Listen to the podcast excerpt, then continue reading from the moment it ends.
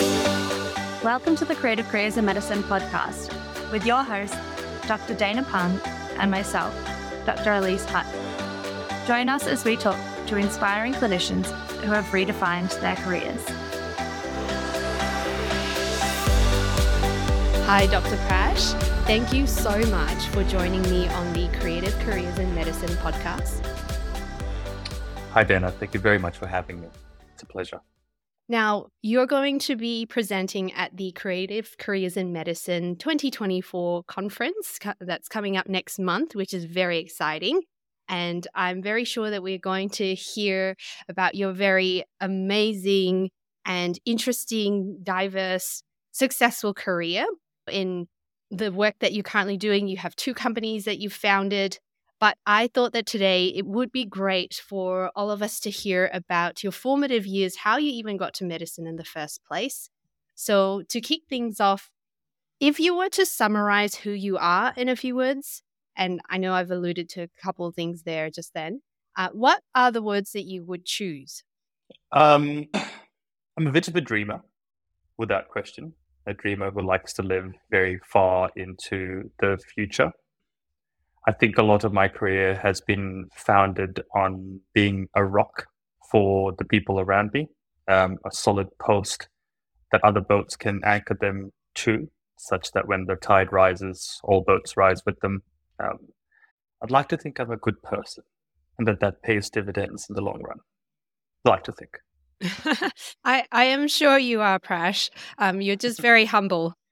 Um, so let's start with okay so you're a dreamer. Is that what led you to medicine? Um, was there always a dream to become a medical doctor? Uh, as from as far as i can remember but that bit of the dreaming is credited to my parents. It was their dream. Not that i become a doctor but um, i wasn't a conventional birth. Um, my parents were childless for 12 years after marriage. This was in the 70s and 80s and they well the 70s really and they really struggled but they knew they really wanted a child and this was the advent of the ivf program globally and i am asia's second ivf baby. Um, i'm a WHO funded project from the late 70s and early 80s and i'm a creation of medicine and science very much a creation of and it's something i was acutely aware of throughout the time i was growing up Singapore was where I was born, and Singapore had um, had an aging population, has an aging population. I was very much pushing the assisted reproduction program, and so I inadvertently became a sort of poster child for for IVF in, in Singapore and in Asia throughout my early teens, however that happened, and there was implicitly a sort of a debt to repay. And yes, I think it was my parents dreaming and looking at alternative ways to make sure they had a child, which led me to medicine some way somehow. And so once you got there to medical school, what did you find was interesting to you? What did you enjoy? What did you dislike? You know, mm-hmm. um, what was it like for you? If if that was your parents' dream that you were living, what was it like living their dream? Well, it wasn't their dream I was living in terms of, you know, they had no expectation of me to go to medical school. Their dream was having me. But since then, I was I was almost immersed in that world from a very young age. so I got into medical school wanting to be an obstetrician. No surprises there. Um, that that dream changed very quickly. um, my my early years, uh, my, well, my years in medical school taught me very quickly that I did not really want to be an obstetrician. Um, and I graduated from medical school wanting to be a surgeon that was the original dream. I have deviated significantly, and there's yeah the pathway how that has happened, but that's how it all started. And was that because you know the example that I was given um, when I was going through medical school some time ago? That how you figure out whether you like surgery versus the more internal medicine stuff was if someone gave you a plant and it had dried bits that were dying, were you more likely the person to chop off the chop off the dry bits or the person that would just repot it and water it and nurture it and all that. So was it because you were more interested in fixing problems, you know, quite definitively, or you know, what about surgery um, was interesting to you? Appealed. I, I like the craft. I like the artistry of it. And that is what distinctly appealed to me. And there was a fascination with that, yeah, with the craft of being able to operate on the body. And that's what initially drew me. Um, after my internship, and I, never did residency years in hospital.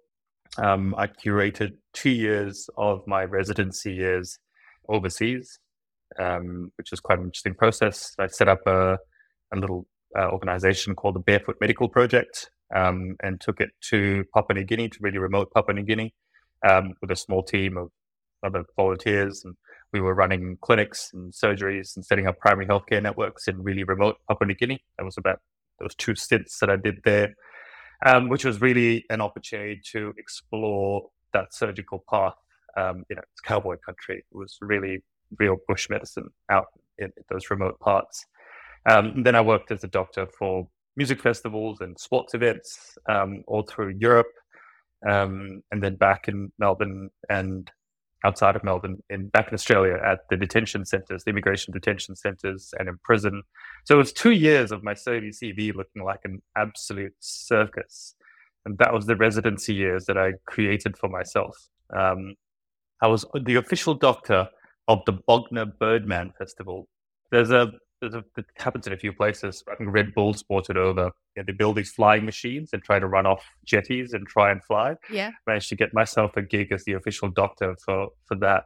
Oh, wow. Um, so this is how I spent my residency years trying to work out if this is exactly what I wanted to do. Um, and I realized that I didn't, mainly because of another influence, which led me down towards psychiatry.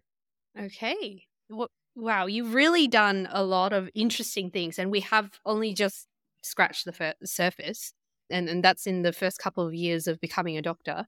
Um, so, how did that go from in surgery and psychiatry are almost like at the opposite ends of the spectrum? How did you go from yes. surgery to psychiatry? Psychedelics. Just a very short answer. I mean, you know now that my world is entirely in psychedelics and psychedelic assisted psychotherapy, and I have been a very strong advocate for this for the better part of the last decade. Um, but it was sometime during those two years that I mentioned that I discovered psychedelics and went down a deep dive, both experientially and theoretically. And it changed the way I saw the world forever, irreversibly. Um, it imbued me with a newfound fascination for the mind, which I think I had largely neglected up until that point. And with, with, with all due respect to my surgical colleagues, I, I did lose the fascination of wanting to operate on the body and wanted to operate on the mind. And psychiatry gave me unfettered access to to the mind, which sounds a bit like a um, a villainous quote, um, which from Silence which, of the Lambs or something. yeah, it does. It does. It does. Maybe maybe I should rephrase that the next time I, I'm ever asked. Um, but then that's why I applied for psychiatry training with the sole purpose of wanting to work with psychedelics. This is in 2012, which was um, seemed or sounded like a far more harebrained notion then, but that's what got me here. And so, how did you go from doing psychiatry to then starting your own company? Um, I don't want to use the word promoted because we're not technically as doctors, we're meant to advocate the right kind of treatment for our patients as mm-hmm. opposed to promoting specific treatments. But yes. how did you go from because you could have easily just done, okay, I'm going to set up a very typical private clinic and and see, you know, patients like what it most psychiatrists made, are doing. Yeah. it would have made my mother very happy if I just done that. Yes. And how did you go from that to, you know, this where um, I understand your company is called Enosis Therapeutics? That's correct. Yes. yes. So tell us yeah. a bit more about your work there. So, I mean, throughout psychiatry training, the, the whole purpose of getting into psychiatry training was to work with psychedelics. I'm not a psychiatrist who discovered psychedelics. I'm a psychedelic advocate and proponent to, who, who did psychiatry to work with that. And my disillusionment with um, psychiatry in general, or at least biological psychiatry, is quite deep rooted. And I had always been looking for and saw psychedelic assisted psychotherapy as a means of creating the paradigm shifts and perspective changes that are so necessary in optimizing human well-being that no medication is ever going to be able to do. Medications have a role. Um, they are training wheels on a bike to keep you supported um, while you learn to ride the bike, but you've got to learn to ride the bike. And the current modalities we have to learn to ride the bike, psychotherapy, are resource intensive, you know, take time and are expensive. And not everyone has the patience to live with their suffering throughout that period. Mm. And psychedelic therapy is not a panacea, it's mm. not a silver bullet.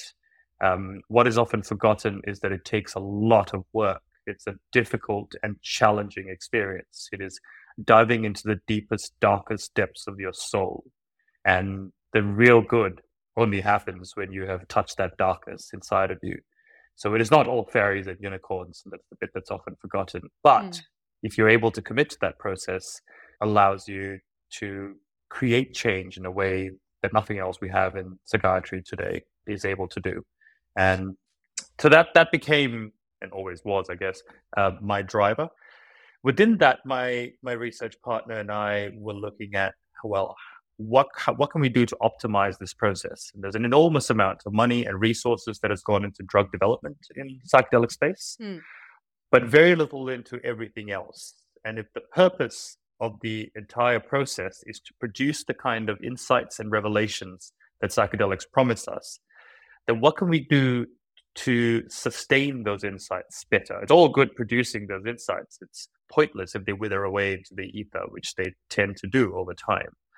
And my previous company was very much in the tech space. And so tech is something I'm drawn to as an as an innovative path. And so we start looking at how we can use technology and particularly the next generation technology to optimize the psychotherapy component of psychedelic therapy. And that's where Enosis came from.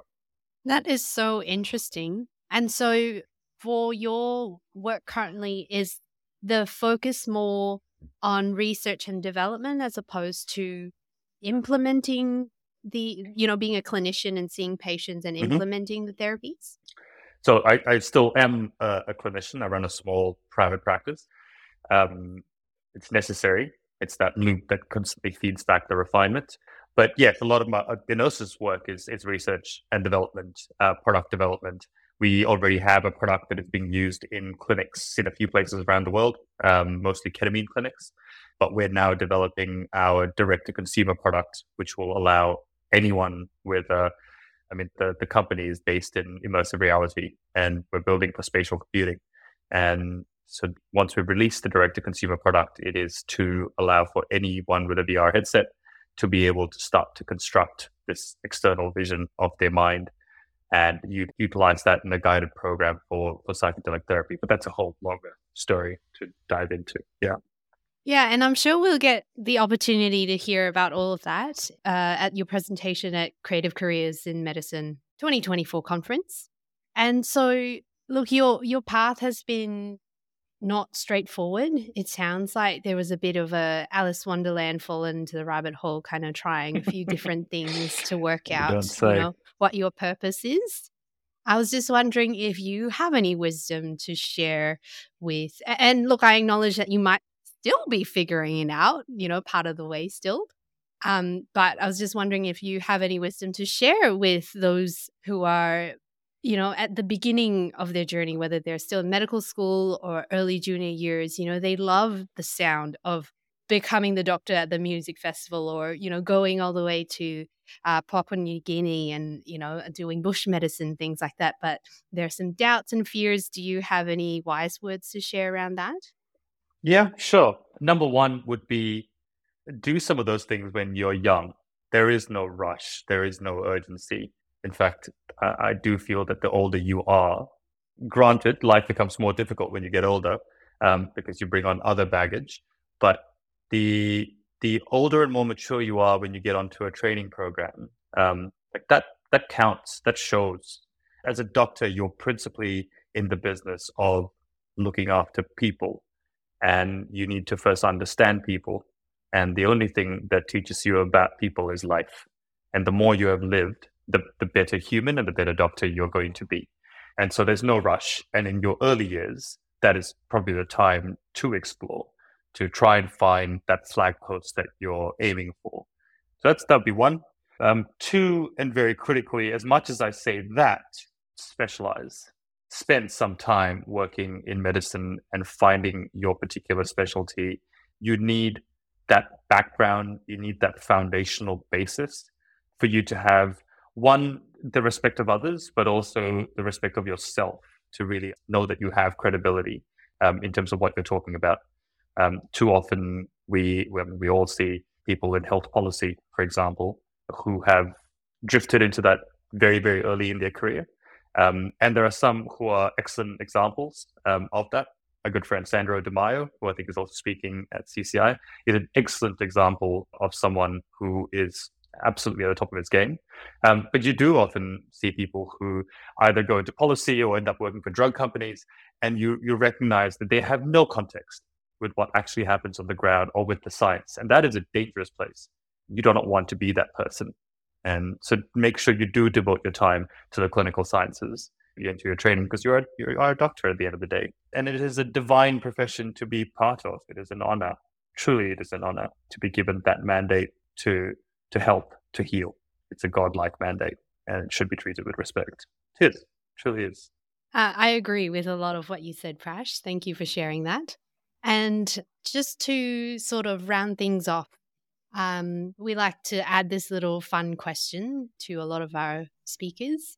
So, in a parallel universe, if you weren't uh, working in a career that's health related at all, um, what do you imagine that alternative career might be? I'd be an architect. Why is that? Uh, I love curating and building spaces, and it's something I've done all my life. Um, and I've tried to build things. I mean, I've certainly been, um, yeah, designing homes. My own homes has been my principal creative outlet, and understanding light and space and textures. Um, yeah, it's fascinating to me, and I do it now as um, yeah as my outlet and my pastime. I understand that if I was to working in it, might take some of the love out of it. But as much as we're going with hypotheticals, yes, that is absolutely what I would do. And I'm still not when I have my midlife crisis. Um, I still harbor aspirations of um, going to architecture school not necessarily to work as an architect, but because it will better inform, again, it's a foundational basis, uh, which will better inform the work I want to be doing with my spaces. It's never too late to explore those passions. I mean, you've already Ever. demonstrated with how you have, you know, managed to change directions and switch, you know, kind of career paths from surgery to psychiatry and all these different things. It's never too late to explore that passion one day. Yes, yes, I remain hopeful. Well, thank you so much for your time and your insights, Prash. I look forward to your talk at the Creative Careers in Medicine conference. Thank you. Thank you for having me. Thanks for listening to the Creative Careers in Medicine podcast, a proud member of the Talking Health Tech podcast network. Visit the Creative Careers in Medicine website in the show notes of this episode for more resources to help you find the courage, confidence, and skills to take control of your career and forge your own unique path. The Creative Careers in Medicine podcast acknowledges the traditional owners of country throughout Australia and recognises the continuing connection to lands, water, and community. We pay our respects to Aboriginal and Torres Strait Islander cultures and to elders past, present, and emerging.